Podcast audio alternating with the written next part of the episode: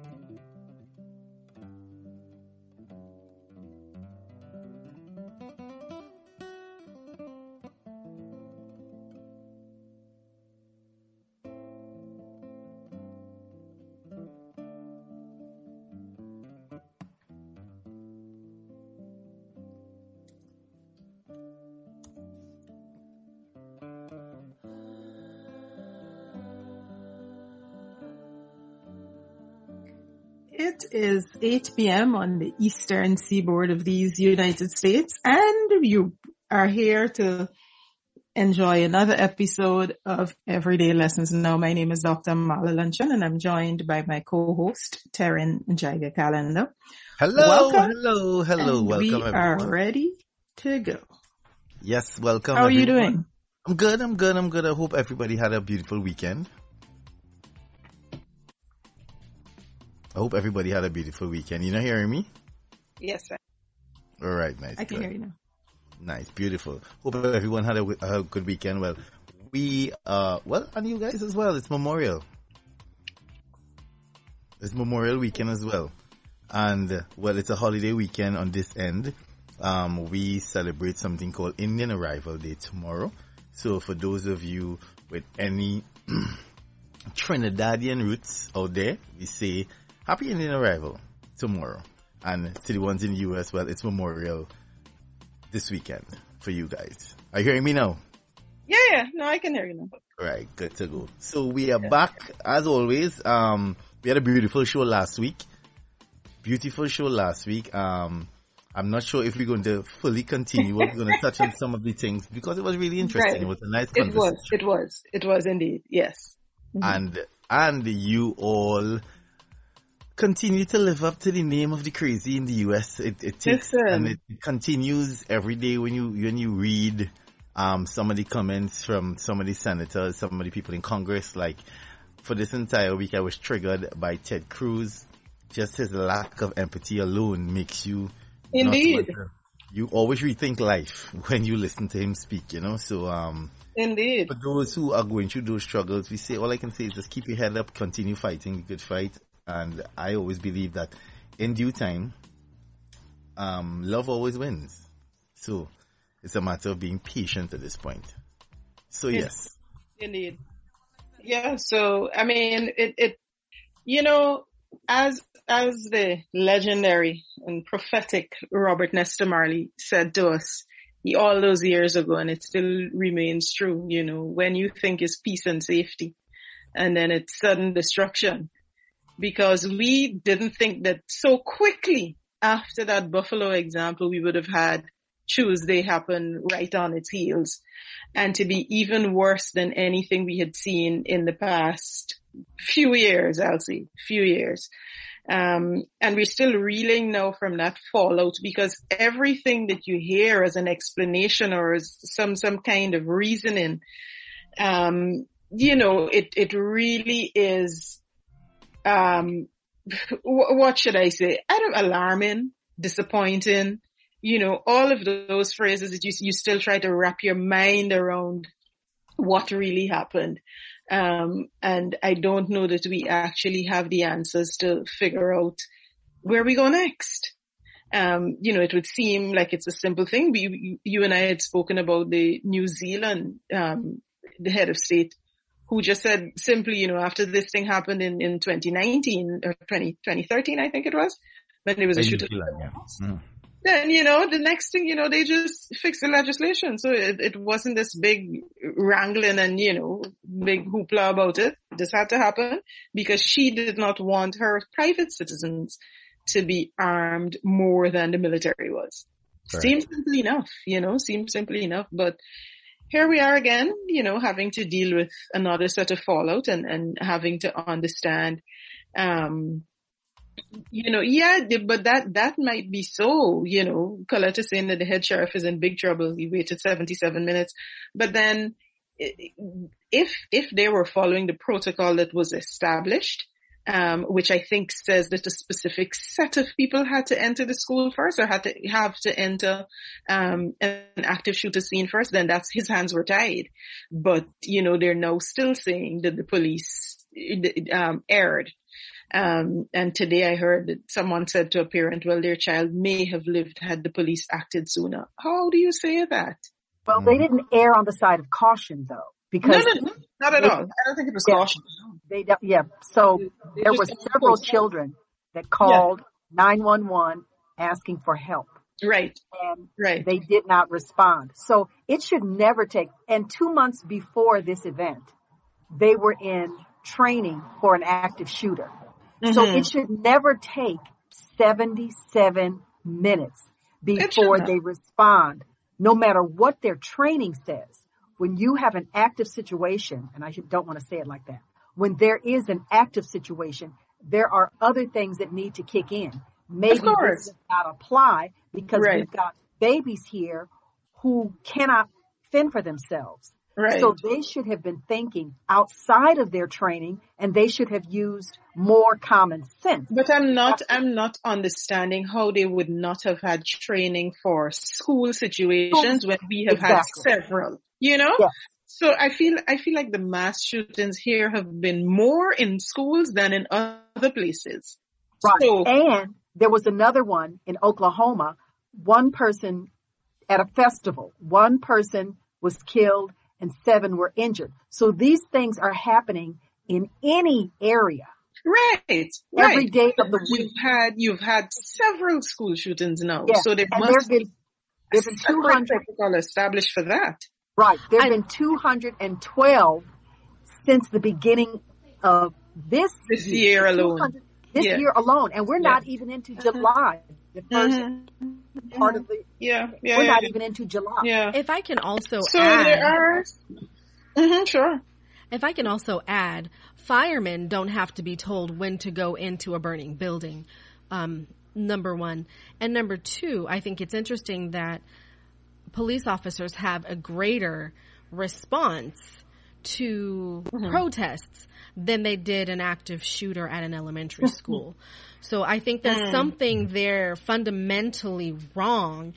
And quite frankly, I think it's reasonable that the FBI is now looking into this because this was something that is unfounded. You don't have random police officers who are already there on the premises who don't know how to subdue a suspect, an armed, obviously armed suspect who's right outside of their building. They see the person right. upon approach. They don't know how to subdue the suspect. I bet you if that was a child who came on campus with a gun, then they would have responded in a way that also would have been in the media. But I think it's interesting that firemen don't have to be told when to enter a burning building. Also, protests right. are handled with SWAT gear. So something's mm-hmm. wrong. Mm-hmm, mm-hmm. But a number of agencies did show up though, but what I don't know and I didn't look at it in terms of geography is where each station is in relation to the school. Like I don't know how far the police station is, how far the FBI people came from, where the border patrol came from. I don't know because remember it's a rural town. Right. So, you know, they may have, they may have a, a police station that may not be as heavily manned and equipped to deal with that type of situation. They actually because, do because some of the police officers had kids that went to that school, which meant it was yeah. small enough for that to be a district school based on where those people lived. Police officers, okay. active duty police officers, right. have children that attend that exact. I noticed the deputy sheriff, his granddaughter was at that school. Yeah, yeah, and yeah. Granddaughter so. and and one of the other officers had a daughter that went to that school, and one of the parents whose child was hurt, gone, mm-hmm.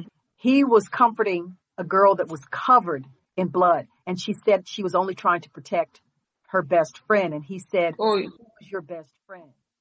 Oh yeah, I think Terrin told me that story, but he, I think the version of it was that she put blood on herself so that the shooter would think that she were dead. Correct. That's correct. Yeah, she was the one that right, did that. Right. Oh my yeah. god. It was her. It was his yeah, so daughter. she she is going to end up, you know, with with survivor's guilt. Oh yeah. Yeah. That's what happens there. But one of the things that, if, if I could like something that is coming out of this, um, one of the things that I like is the fact that we are now talking openly about mental health, albeit a cover, but we are talking about it. So, you know, sometimes you have to take any straw that is passing because, you know, you're really clutching at straws. And I feel like that is, that is where this one is leading with the mental health because mental health came out too quickly when the first thing should really have been gun control. Um, and, and that's why their numbers, people are protesting in numbers in Texas right now. Um, so I feel like we still have a way to go in terms of what is the appropriate response. And speaking of appropriate responses, if anybody had a chance to see anything that um, former President Trump said yesterday, um, you know, talk about being tone deaf, you know. And oh yeah, he was totally, he was totally left field. And yeah. I am, I am, I am convinced that um, they realize that that is the approach that they need to take because they have so much of pseudo fans. So they maintain the exact position all the time because it's what's written. Mm-hmm. They don't operate in a space of common sense. They don't operate in a space right. of empathy. That's they don't right. operate in a space You're of, right, just, of just, just love and care. It's just like an agenda and it's written down. So it's like you wake up in the morning and you get a WhatsApp message. You know, some people send, like we was joking on it on Friday, or you have an aunt or uncle send you a good morning message every morning. What Hi, good morning. That May you moron stay- say? What did that So- moron say? so He's what I- so moronic. He gives a whole new meaning to moron. A Well, you know, I, I think, but, but not just him though, who there, there's somebody writing the speeches because he's not the one writing the speech. What was really That's true. But but remember, when he was in the White House, he went off script all the time. This time he didn't. He, yesterday, the, the one thing that, that really was cryptic for me, he asked for a moment of silence, right? So he has a moment of silence and he's reading these 21 names. So he's reading the names in a most staccato tone. So as he normally would. So he says like first name, space, last name, and then a bell tolls.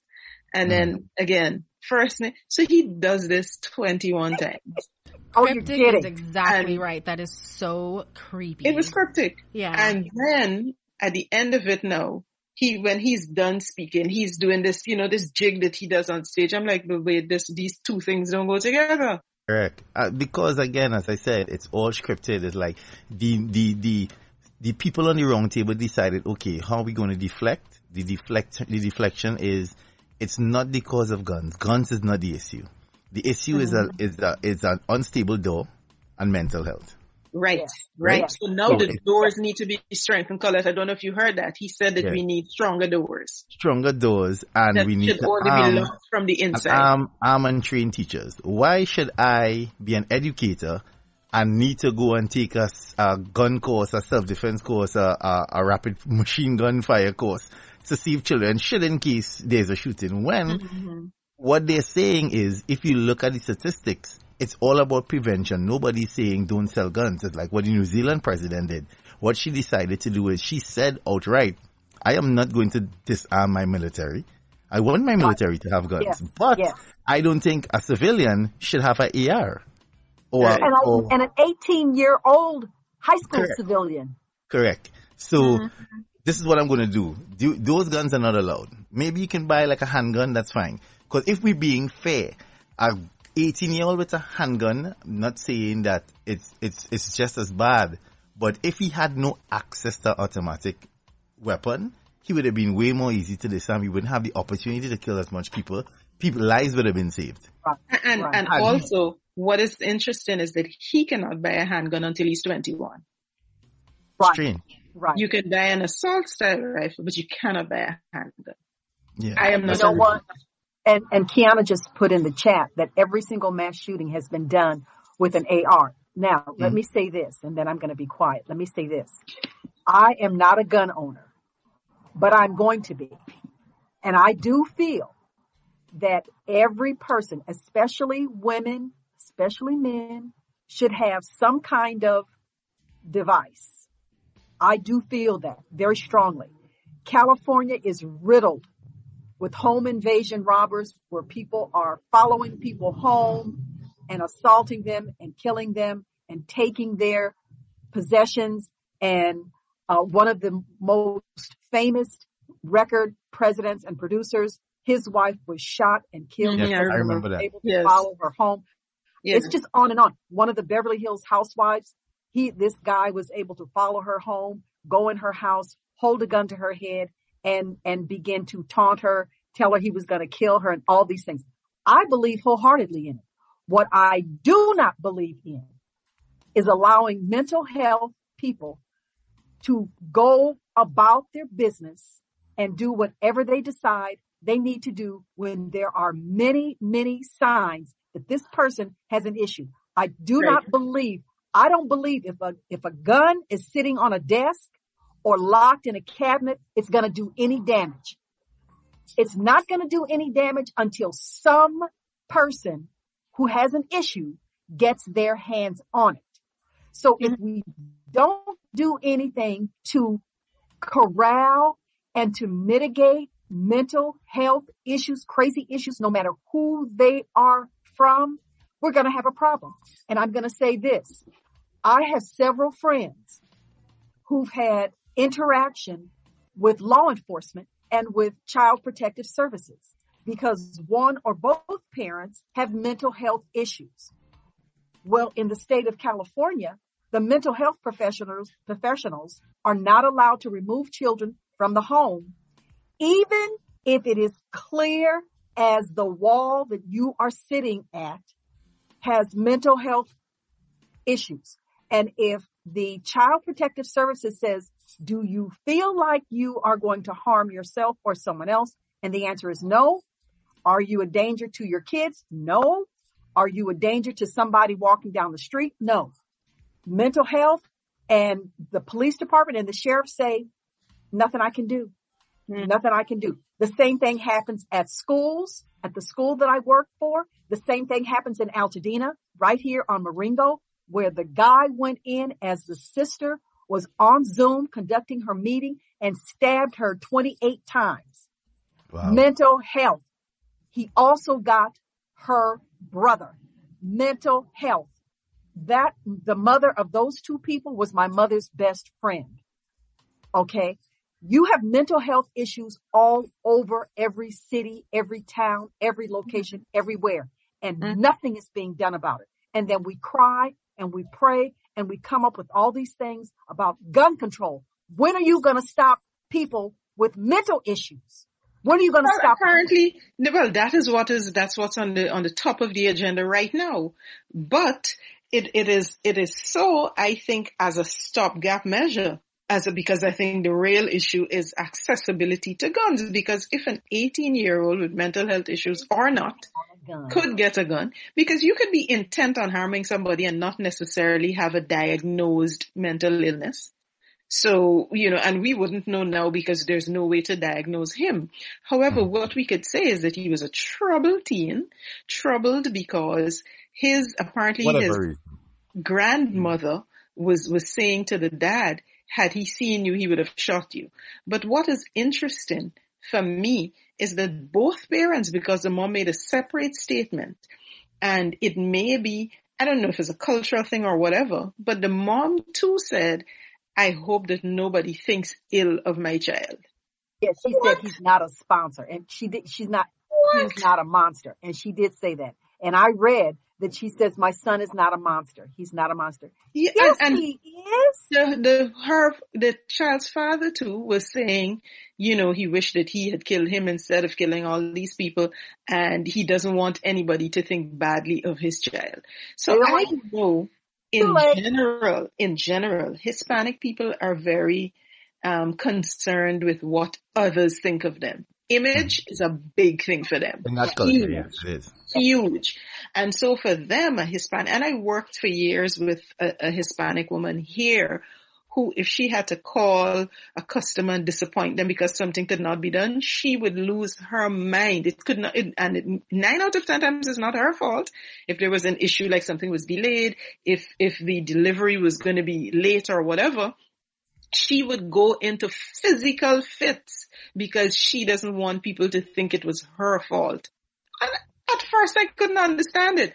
And then I realized, I realized that this was a pattern and so on. And then afterwards I'm like, this is a cultural thing. It's really not just her because, you know, she's concerned about what people would think about um, you know, if her children get to school late and if, if, like when COVID first started and she had to pull children from school, you had to be tested to make sure that you could go back, whether or not your child was one of the ones um, diagnosed. And she would always be keen to make sure that the children had the paper because she didn't want anybody to think that it was a reflection on her. And I, I was like, wow, this is really intense. But, you know, I understand how, and, and we have to be able to understand how cultures function to be able to work in, in this diverse situation that we live in. You know, so it, it, it really is one of those things. Kian, I see you have your hand up. Go ahead.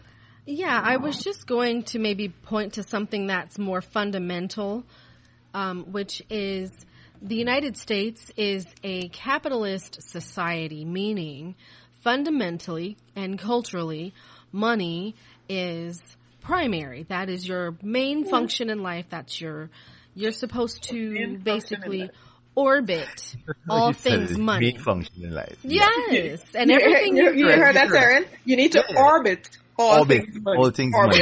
Yeah, all, all things money. and every single society that kind of uh, cozies up to that I- ideology um, is going to experience the fallout from that. And what, and I think what my point is by saying that is when you have these sorts of mental health situations from a society that looks like it has everything, mm-hmm. but when you think about how it got everything, there was some mental illness in the way that it achieved everything that it's thought to mm-hmm. have. Mm-hmm. So mental illness, even the way that this country was started, was mental was what we, what you could call what we're calling now mental violence. One hundred percent violence, and actually violence. Violence. That's right. There was no. It wasn't started by some really great ideas, some very ethereal, plain kind of you know, ideologies. It was not started there was by no, anything. There was zero kumbaya. Zero. like the opposite of whatever. Yes, the opposite of that. So I think what, what we're looking at is is a society birthed in mental mm-hmm. illness, this soup of mental illness, and it's never stopped ever. What we mm-hmm. have learned is how to tell each other about each episode quicker because at the end, what what happened, what was going on? There, there's never not been a hanging, right, of some sort. If if now hanging is lynching is is somehow outlawed as of 2021, right? Talk about progress. Um, but also, but you can now go into a school and shoot it up. A school someplace where you think your kids are supposed to be safe and blah, blah, blah. Mm-hmm. But now you have all these people and you're like, oh my God, mental illness. Oh, these are not isolated situations and incidences. They're not. These are cultural incidences because we have a culture of violence, a culture of robbing, stealing, pillaging, genocide. And that is what has, that's what every person born into this society formatted by this society, that's kind of what you have to always try to stay away from, honestly. And if, mm-hmm. and some people don't have the chance to come into the awareness that they need to escape it. So they get sucked up by it and then they become it and then they show up at Robb Elementary. So it's, it's, and it, it it's, um, racial, yes, because that too is part of the fabric of the United States, not America. Mm-hmm. America is mm-hmm. a continent. The United States is a country. I'm speaking right. specifically about yeah, the yeah. United States. So mm-hmm. when we really look at the fabric of that which is the U.S., it doesn't really matter how many guns you do or don't have. You have to look at the cultural fabric of the place, the actual expectation, and the reason that these politicians are so willing to turn a blind eye and look at this as a promotional opportunity or lack thereof for them because that's but, but all it's ever been. Way, is there a way that we could incorporate community accountability? We've yeah. always actually, I, I feel like we've always done that, but at the end of the day, when you have a person whose wiring is just off because what of uh, of where they they exist, it's just off. You can have that cultural. I'm, I'm saying that because I know um, there are instances where people say, oh, well, that's not my business and they, they go about their own business. But then in yeah. other situations where someone who is an adult can say, well, what are you doing? No, no, no, I'm mm-hmm. going to call the police. Or as in the case of a, an incident that happened on Friday at a school in Queens where a mm. 16 year old child said to classmates, I am going to buy a gun and come and shoot up this school. Mm-hmm. And they called the police. Yeah. And the police right. came and arrested him. So nope. people have to be aware that, you know, if something like that happens, you don't just laugh it off and say, oh, stop it. What are you doing? Right. right. You don't. But, but what has happened in all public schools is, and I'm, I'm speaking from experience. As I mentioned several times, I worked at Crenshaw High School we used to have school police on campuses. LAUSD, which is the second largest school district in the nation, not really. However, they went from 246 officers down to something like 143, 153. Lost all of those. Most of it was due because so many people in communities said, we don't want police on our campuses. Then we had BLM that said defund the police. Mm. Then we had people going on a rampage talking about defund LAPD, defund the sheriff's department, defund this, defund. They found everything that they could that was wrong. They right. never thought that things would happen on the campuses at their school. Mm-hmm. I've had many, many instances where I had to interact with school police and they told me, Mrs. Williams, there's nothing we can do. There's nothing we can do because people in the community said, we don't want the police on the campus. They're mm. harassing our no, kids. No, no, no. But, but when I, when I'm saying community, I'm not talking necessarily about organized groups like. No, I'm not talking about organized. I'm know? talking about parents. I'm, I'm talking, talking about, about, if you see something, say something, that kind of thing. That's they don't what do I'm that. They don't, the reason they don't do that is because the first thing in their mind is that's the pig, defund the police. They don't think first safety. They mm-hmm. don't think that. They mm-hmm. think that's the. And then also, if we think of the influence, the, the, the rap music that has come out of the exactly. West Coast, exactly. you come from exactly. that snitches get stitches kind of mentality. That's right. That's so right. you you have to erase that. Yes, Darren. Yeah, but me, alright, take someone like me from the outside looking in, right? Trying to balance both sides. Mm-hmm, mm-hmm. I understand the importance of policing. Mm-hmm. We understand the importance of policing. But when a place like, and we're talking specifically here to LA, right? LAPD from outsiders, anybody else around the world, when you hear LAPD, just as much as you hear the rap music, what you hear is when you have to ask anybody, you can go to Timbuktu and say, right, let me get the first impression of what you think about the LAPD. You know what they're gonna get? Corruption. You're gonna hear, um, just just just bad policing because it's been so much bad highlighted from them and they never found a way to really tap in the community and build trust. Mm-hmm. So the, there's a big there's a big disconnect and then the there's music now only of the bad.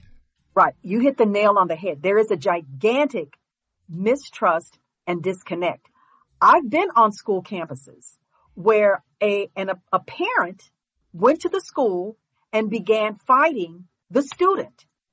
And when I started calling, everybody started calling, we're all running. We're all trying to get the kid. We're all trying to get the girl. We're trying to get everybody. And the police finally get there and they're walking the mother out in handcuffs. And what does she do? She turns to me and says, please, no, please, please, I'm going to lose my job. I'm going to lose my job. no. Yes, she did. And I said, well, I should have been at work then. You don't come to a school you don't come to a campus and fight a student and then beg us not to send you to jail. Okay? Because wow. everybody had to be called in at that point. Okay? Because parents come to schools with guns. Okay? parents come to school and fight students. I just want to Okay. say, I don't mean to interrupt but I'm loving the hell out of this conversation. But also, I want to say also that when you have parents that are coming to school and they're fighting for their kids or they're fighting for any any other reason, there's so much unbalance. There, there's no there's no balance in this So country. So you have these moms who are, and I've seen this in San Dimas actually, and I grew up in a so-called whitish, if you will, neighborhood. Yeah, but I saw this there too. But here's the thing. You have these parents who are fighting for their children because they are dealing with such multi-layered, di- uh, what's the word? Not discrepancies, but disparities that they did not Dis- dysfunction, dysfunction, Dysfunction. but also disparities that were imposed upon them by this society. They didn't do it themselves. So it's not all 100, it's not 100% the fault of the mom who's fighting for it her is. kid. Yes, it but is. it's I'm with you also- about- point, at what point What is point? it not though, Kiana? Because Thank you. you well, as because an when you have, when you have a system, show up to a school, No. when, when no. you have a the system system to that, war because when with you, a you child can't, with Here. someone else's no, child. No, no, Listen, no, no. Kiana, Yeah, I no. let me say, being the only male per- male voice on this panel tonight, Yes. I am on Kiana's side. Let me explain. Yeah, let me explain. As a father, hold on, of two girls, right? And you see now the climate that we are now. We recently, and Amala will will vouch me. 'cause we, I I talked about it on our show recently. Mm-hmm. We just experienced something very similar here in Trinidad that was viral. A father went to school and manhandled a young man who hmm. was physically and verbally harassing his daughter. Hmm. Right? He went through all the channels of sending the school an email, they suspended the, they suspended the boy, but he came back to school and he proceeded to do the same thing. Right? So people were appalled and everybody was coming down on me and saying, so what are you doing? So you're not gonna, cause it, it went, it ended up in a situation where the young man was showing aggression to the father. So the father went there to have a conversation about touching his daughter inappropriately and telling his daughter wrong things. And on top of that, the young man had some words for the father. So the father then took it upon himself to treat the young man as a regular guy in the street. so it got violent really quick. It went from zero to a thousand real fast. So what Kiana is saying is not say you can't condone it because you will think as an adult, and this is what Colette is trying to say, you should know better as an adult. But what Kiana is saying, society and depending on where depending on where these individuals are from. If we're being Yeah. honest, Right. if we're honest, Okay. the people who operate in that manner are from depressed communities. Okay. Yeah. And, and yes, Yeah. and and remember the teacher that was caught on camera where the kid went into the classroom and the kid was in that teacher's face calling him names, doing all kinds of things. This may have been a situation like that. And the man, you could see that the man had had enough. Right? And I've Correct. se- I have seen it. I've been on campuses where kids take it to another level. I got that. I understand all of that. And, uh, and, and something has to happen in the very beginning. That's where social emotional training comes in. Well, I was going to go back to that because now I'm reminded of when we launched this book and we had a, a, a meeting with some faculty in DC and one of the teachers came to me after and he said, listen, Dr. Luncheon, I'm so happy you're doing this work because I work in a school where if I tell a child that I'm going to call their parent, they're like, so what's that supposed to do? Correct. And, and he doesn't know how to deal with stuff like that. He said, that's a I fact. need this That is in a fact. schools, you Yeah. know. But I mean, we, it's, but it's not just schools though, and that's No, why it's not he's just saying No. at home, at work, at play, because you can't forget the training that you have. So that mother who having lost her sense and sensibility went up into the people's school and decided to, And you know, we, throw we, hands. can, we can't That's what it excuse we cannot excuse manipulation as well, which is something I currently deal with. Children yes. of Correct. no time are Correct. super manipulative because this child could have been going home every day saying, "Mom, Miss whoever is continuously bullying me." Miss Mm-hmm. con- and because, and it could be just the mere fact that your daughter or son doesn't want to do the work, so they're looking for an excuse to blame right. not themselves but the teacher. Hmm. So right. it's not that they're not doing the work, it's the fact that they don't want to do the work, and they know that, listen, if I push back enough and let my mom believe or my dad believe that the problem is the teacher is picking on me, but if the parent in that position as we always advocate for, have the correct conversation exactly. with the teacher, exactly. then we can then come to what you also have to remember going back to Kiana's point. The reason conversation was not there is because that parent was not taught, was not taught how to converse and how to sit and have a proper conversation. So she's by default came up in a system of oppression and she too much went to school and got abused or or got looked over and teachers didn't take her on. So she have this, mm-hmm. now I'm grown, see what the teachers did to me and I'm going to do to my child. So I'm going to do it inside right, and right. teach her a lot. So that trauma is still there. So the trauma is still there. Mm-hmm. Yeah. So we have to remember that people operate differently in different spaces. Sure. Like I saw, sure. I saw, I've interviewed us recently with somebody admitting to the fact that, hey, I look like you guys. This is a black guy who was talking here. He said, but I'm not, he was a little embarrassed to say, I do not understand what none of you all are talking about. I went to Ivy League school. My parents were, I, at my 16th birthday, I got a Lexus truck. You understand? I lived and in his and in his we're, we're in, not in the same boat at all. Same so sea, but in, in, in his defense, yeah. in his defense, mm-hmm. it was so mm-hmm. genuine because he was like, "I want to relate, but I can't because right. I was never exposed to it. Right. He has right. no clue. Mm-hmm. Right. Mm-hmm. And you know what? In the, in the areas such as South Central LA and South Central begins in the north, in these so-called, uh, uh, South Central in the areas that are underserved and all of these areas where things go on, we give more length and more space than you could ever imagine. Both of you have had lots of interaction at schools. But I'm telling you, I've had, it took decades before I was ever cussed out. But I, I think I mentioned to you about the day I called, I t- stopped one of my favorite students and I said, you cannot come in here looking like that. And she begged me, Mrs. Williams, please don't call my mother. Please, please don't call my mother. And I said, I don't have a choice. You know, I am the uniform popo. And if you come to school looking like that, you know, I've got to call your mother. I went in my office. I called her mother. I have never in my entire life been as many MFs as she called me. Wow. Okay. Oh, did she call me, the principal, the folks in the main office? We were all MFs Everybody. of another kind. Okay. Wow. Can I she, just... it, and it, and, and in order to mitigate those things, it's a challenge because there are parents who shouldn't be parents. And Correct. they don't, okay, and they don't understand that they have a responsibility to the child, to the school, to the community, to themselves. They don't get that know, part. Kiana, before you make your point, in, mm-hmm. in that case, we need to treat people the way that we treat first generation people. So we have to, and I say first generation, understanding that in some instances, like yesterday I saw something that was really beautiful, where this, because it's Asian American Pacific Islander month. And there was this one um, young girl who has formed a mentor mentee program and she is doing it because a number of people who are 14 years and under do not have somebody who speaks English in the household. And so for these children to get a fair chance of getting into the right college and whatever, and they live in depressed areas in Brooklyn and Manhattan. And what she's done with her mentorship program is to put them with people who can actually assist them in that little gap between 14 years and getting into college. And so people who've already gone through it and whatever.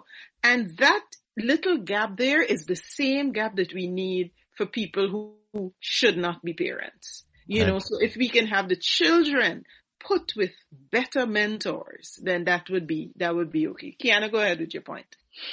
Yeah, I, I just wanted to draw attention to the, I guess the thing that is usually unsaid in these sorts of situations or these conversations. And mm-hmm. I've had the benefit, if you can call it benefit, I've had the benefit of experiencing both the black world and the white world and growing up in an all white society with very little of others others, mm-hmm. literally us and anybody mm-hmm. else. Um, I have seen that the only difference in terms of traumatic experiences and these off the hook expressions of tra- traumatic experiences, the only difference is the way that we handle it the way that mm. it's handled. So perception is literally everything in these. And what I mean by that is you might have in these schools, you might have the mom that comes to the campus, balls you out because you called her about her daughter's outfit, and you've been mm called every other kind of no, MF. No, no, she didn't ball us out. She called us MFs and everything coming and going. That's the nice way of saying it. Yeah, she didn't ball us. Had she balled us out, that would have been something different. She called us, I'm sick of you MFs, you MFs, gone it, you, no, no, no, no, no. Had she balled us and out? I'm just gonna say this. Okay. I'm just gonna say this. I wish that I would have had something a little bit more direct like that so that I understood what was actually happening with my teachers. Correct. Because Correct. it took me several years, starting with the first grade, to understand the mind F that I was enduring that didn't have MF at the forefront of the mm-hmm. verbiage. I had more of the mental anguish that I had to figure. It, I, it didn't take me until Mrs. Gratz, mommy, if you remember. Mrs. Gratz, fifth grade. It didn't take me until fifth grade to understand what I was actually enduring. That was rampant, very much on fire racism. And it didn't come with cuss words, which honestly, I say it again, I wish it would have, because I would have known a little bit sooner. I would have known sooner. I would have yes. understood. Yes, I, I got that. But then also, but then also, remember Jenny Ezzo? Her she was her mom was thrown down the stairs when I wow. went to go to play at her house up the street. It wasn't until several years later that her mom divorced her dad. But while I was at the house, and I mean, Jenny Jenny Ezzo is not the first person who, the not the first friend that I had who, when I go to their house to go play and visit and blah blah blah, that the mom and dad didn't have some extremely explosive situation take place. So mm. I'm drawing attention to mm-hmm. merely the way differently. They're dealt with differently. It's trauma at the end of the day. Yes, yes. It's just dealt with very, very, very, very differently. And so I think when it comes to you know, the people that we, we like to draw attention to in the so-called hoods and the cuss words and the short shorts and whatever else that we draw attention to. Well, let's not pretend like Timmy, Bob, Chris, Hank and, you know, whoever else out here in the valley is not dealing with something, quite frankly, far more volatile because mm-hmm. I knew mm-hmm. more kids that committed suicide than I've ever known in my life.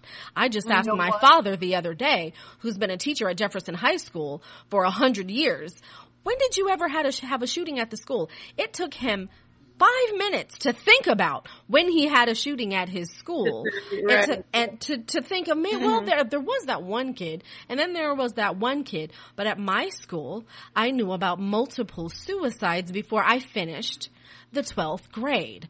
So wow. th- we we really have to think about perspectives. We have to think about presentation because America is nothing without its presentation. And we know that whiteness in America is all about presentation. presentation. We want to look like mm-hmm. we have money. We want to behave like we have money. It doesn't matter that I just threw my wife down the stairs. It doesn't matter that I just blew my kid's head off in the closet. And, you know, it doesn't matter that I'm the CEO. I'm the CEO at the end of the day. So we mm-hmm. cannot forget the human element that exists beyond the marketing, beyond the presentation, beyond right. all of that. And we can't right. demean those that we consider, and I put in quotations, in the hood. We can't think that those are the worst communities in the world because they're literally no. not. Don't go no, to San Dimas and think not. you're going to be safe. Mm-hmm. And, and, mm-hmm. I don't think we're you're alluding right. to that either. We're not alluding to that because even in white communities where white kids have access to everything, mm-hmm. even then, you've got a multitude of things. You've got parents who go to schools who I dare you. I've got my pistol in my pocket and I dare you to say something to my and child. And these mass shootings mostly are held by dot dot dot white kids. Mm-hmm. White kids. Yeah, so absolutely. That, that's clearly understood. But just as Dr. Amala said, we have to begin at the source. Mm-hmm. We have to begin at the source. And we've become a society where nobody wants to take responsibility for anything. I don't care what it is. Nobody wants to be held responsible or accountable. America is a society where, because it's such a litigious society, people are scared to offer genuine help. So I remember when I first moved here, it was either my sister or my mom who said to me, listen, if you see anybody in distress on a train or whatever, do not touch them. Do not offer to help. And I'm like, what? And it took me a while to wrap my head around the fact that, you know, if you offer help as an untrained person, whereas in the Caribbean, if somebody falls, you run to grab them or whatever. You know, you try mm-hmm. to help there before the formal help comes. Here, you could shift somebody incorrectly and then you end up getting sued. That does not obtain in the Caribbean. So it, it the culture is completely different. So to Kiana's point, how Caucasian people deal with their own traumas and turmoil and whatever, they do whatever it is and then come out for that picture tomorrow like nothing happened. Everybody will show up and be smiling and be picture perfect. We live in our face. Western, uh, and especially West Yeah. Indian people, we live right there. You see that T-spot that they talk about in makeup and everything else, this T-zone, you, we live in that space. You can know when a mother is not pleased. hmm Yeah, oh yeah. When your friends come over, trust me, Oh, they're yeah. going to know that his mother is not happy and I, I should not stay. Right. I've been to many homes. Right. In my time, when I reach and I call in my papa, poo poo, and I reach up, say, hi Auntie Sherry. From the time you see Auntie Sherry face, you know it's a double park and head back And out. go But home. in the Caucasian community, what Kiana was just saying, your, you will go there and your mom will just get pushed down the staircase. Might have a Mm-hmm. fractured elbow, a fractured hand, and will still treat you like everything is normal. Like everything is fine. Yes. Yeah, yes. it was so terrifying. Yeah. Yes. Yeah. Everything is fine, but and not that's, in our that's community. sort of and it's not even it's not even poise under pressure it's just being able to suppress that exactly what you feel. So Right. you know having that having the so the awareness the self-awareness to know that you don't you know make a big deal in front of others because as Kiana said there were others there you know. So it's something that happens behind closed doors. And it's one of the reasons that you actually have and it seems okay when people end up in these sort of um like in Amish communities and so on where they're inbred because those things are normal and get swept under the rug. And if you look at it and you really think of how the, the Catholic Church was able to get away with what they got away with for so long, initially they started doing it to their own. So because they don't complain on each other, because now if you get the police involved and you drag the husband who's the CEO and he goes to jail and you don't work, in nine out of ten of those instances, the woman is the housewife. So she is, is under the impression that, you know, it may be okay for him to do this because I probably did something wrong. And that is the, the attitude and impression that we have to get away from. People need to understand that it is not your fault when someone sort of a- approaches you with violence or something like that, you know. But we have to look at where the influences come from. And as we were talking about last week, those influences could be things that you have seen. And in your friend's case, she probably, if she goes on to have a, a relationship where there is violence or whatever, it seems normal to her because she saw it being done to her mother. Her mother was pushed down the stairs when she was a little girl. Okay, well maybe I should not have served the soup cold or whatever it is that you did to got to, to, to allow you to be, you know, treated like that. Yeah. So there's also influences. there's also and there's also the influence of that too, like the older the older teachings where you see aunties and mummies telling their daughters, "Listen, your father did so and so and so and so to me, and I'm fine. Exactly. So if your husband is doing this, so what? Exactly. You understand? It's like so what? Your your father did so so so so so. so one you you okay you get pushed down the stairs once. I had to do it like every every weekend. So why are you complaining for the one push? Right. You know what I'm saying? And, so and you have, I'll you be have honest. on I'll. I'll be honest. It's, it's never one shove down the flight of stairs. It's I know. never. It's never just one. No, it's, it's it, because that's that's probably like a culmination. You know, we had I remember as a child. Well, yeah, as a child. Um, so this had to be somewhere around ninety 91, 90, between somewhere between 91 and 93, there was this minister of government in St. Lucia. He was married to a Caucasian woman. He was black. And his wife ended up at the hospital with some bruises and so on. And, um, he apparently had, in, in the public opinion, he had kicked her down the stairs. But he said in parliament that he had pushed her with his foot. So, you know, it's, it's really, yeah, for a long time, for a long time, Braffett was known as the one that he pushed his wife with his foot. Kick is different, uh, push with your feet. Well, you know, she ended up down the stairs, battered and bruised as a So one is woman. better than the other? Is that what I'm supposed to understand when It's you push the, with your it's foot? the same thing, but he didn't, he thing. didn't kick her. Yeah. Push Oh, her with his Yeah. foot. kick her. He Yeah. pushed her with his foot. Yeah. So that So- makes it different. Yeah. Kick will imply force. Some sort of violence Oh. and, you know, yeah, Oh. high A shove, and- a Oh. shove, a shove with oh. your feet will mean Oh. Like a oh. shrug. Yeah. So it's not as Oh. effective. So it, Oh. it, it, it lessens, it lessens the oh. effect. Yeah. So perhaps the word should be launched then, because then you have no idea about how it happened. I launched her down the stairs. Okay. We, we I spent, we spent years trying to, you know. Oh my God. Really? negotiate Let me what show you my foot, huh? This person was a politician? foot. Okay. Yeah, yeah, he was a minister, minister of sport.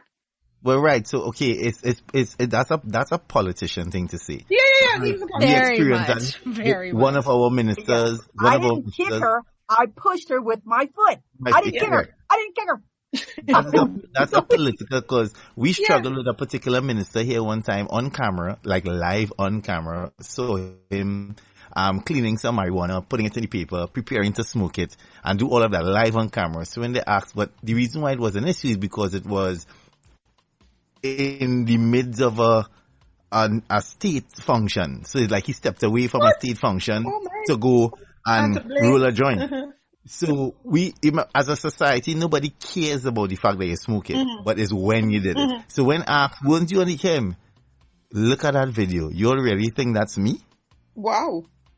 He said, if you all believe that's me, well, sorry on you guys. But I know that was not me. And he kept pushing. So the So- fact that she still has a banister branch still twin. lodged in her That tooth, that doesn't twin, matter. right? It's about perspective. That was your alter ego, right? Not you, Right. but so, your so alter you have to ego. understand how pol- politicians operate in a Yeah. different space. That You is why Ted yeah. Cruz and Yeah. Donald Trump and all these people could feel so comfortable to stand on a podium after you know 20 people, 21 people have died Fact. to then turn and say, listen, the reason this happened is because we need stronger doors. Like mm. really? And Yeah. the police need training because the police And the they police took needs way training. too long to respond. No, Yeah. no, no. You know? That's not why It's, that it's happened. unacceptable. It's No. unacceptable. So But- it's, the same- it's But the same you see, like I It's said though, it's not a Terry, it's the spin push. doctrine. Spin doctrine. So if somebody comes in after, they listen to, they look at all the facts and they say, well guys, this is what we're going to have to say for this one. You know, the police right now, you're under the bus. You know, Mhm. we're putting you under the bus because we cannot touch these laws over here. So police, take one for the team. Yeah, that's- you all that's need training. And you know, the sad thing about that is though, they with no goal, with no sort of anything, is gonna ask for funding now to now fund a whole new program to train police for mass shootings. Capitalism. When Right. it- We, we back at that. So it's like, listen, we need more training for the Remember, police. Everything orbits around money, Jerry. Correct. Hardcore. Everything orbits around money. Yep. That is correct.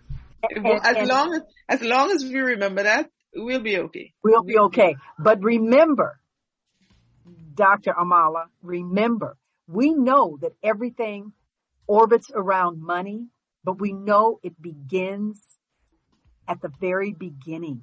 We know it begins with that social, emotional training It starts at home. everybody needs. It begins at home at birth. It doesn't begin after we all find out that you've got a mental problem.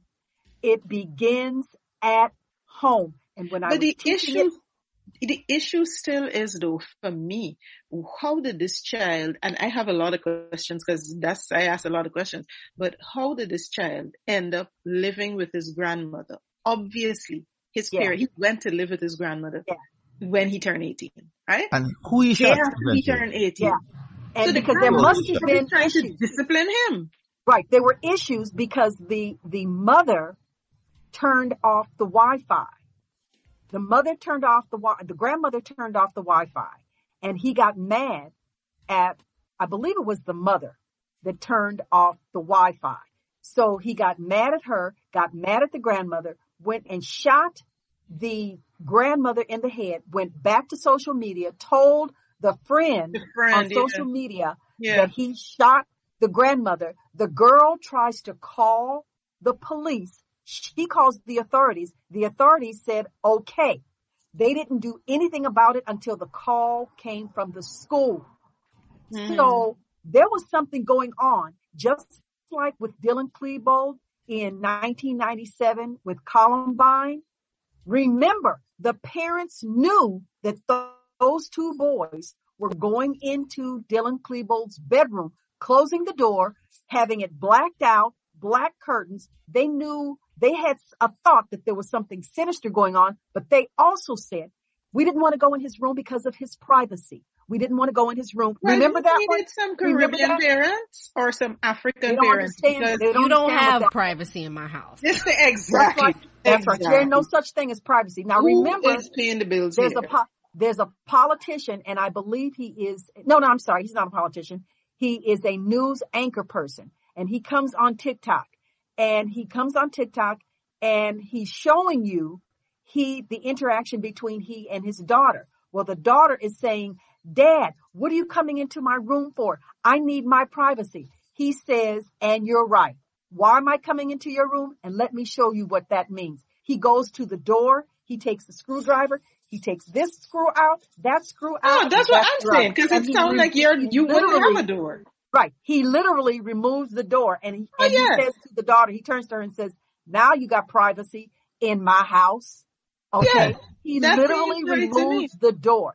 That's I will read this, this one thing in closing because I know we're going to wrap up now. I saw this meme this morning. It says breaking the generational curse. Quit yelling at your kids before they go to bed and expect them to sleep well.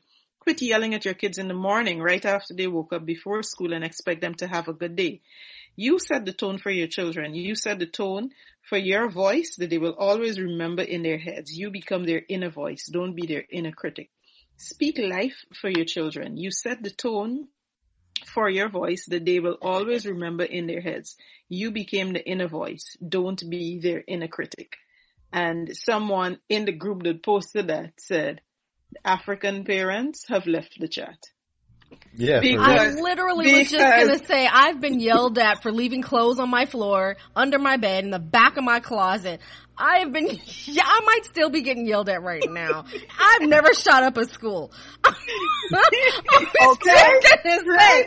So, so this, this sort of break generational curses and with, with, with sage and whatever else we're using, that's not it.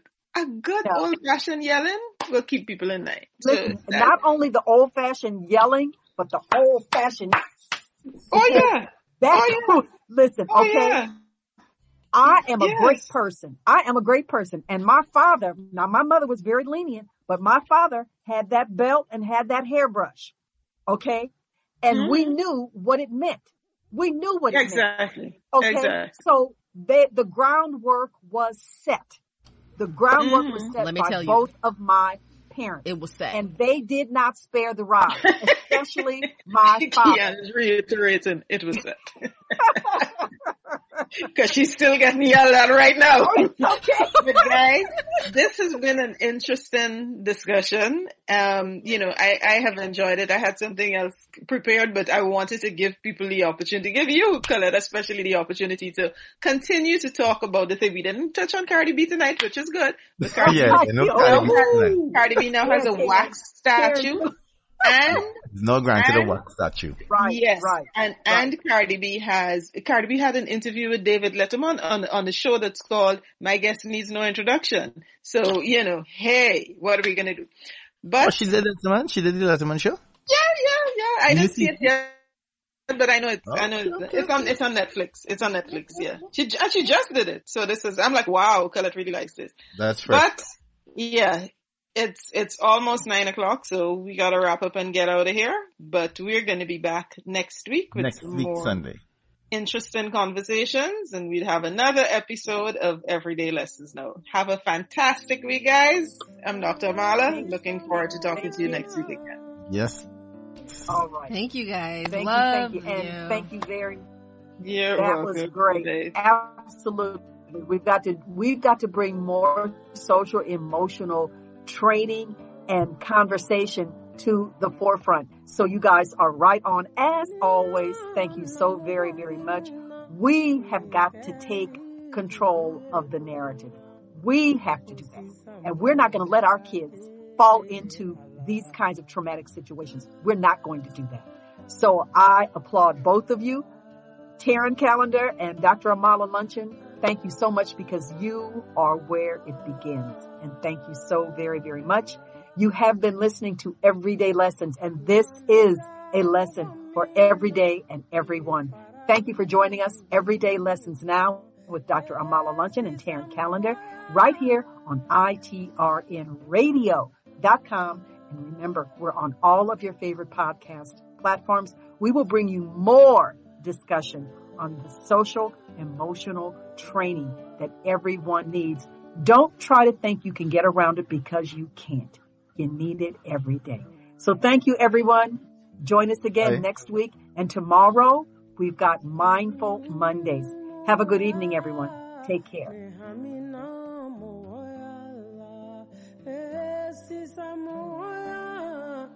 Bimogolu,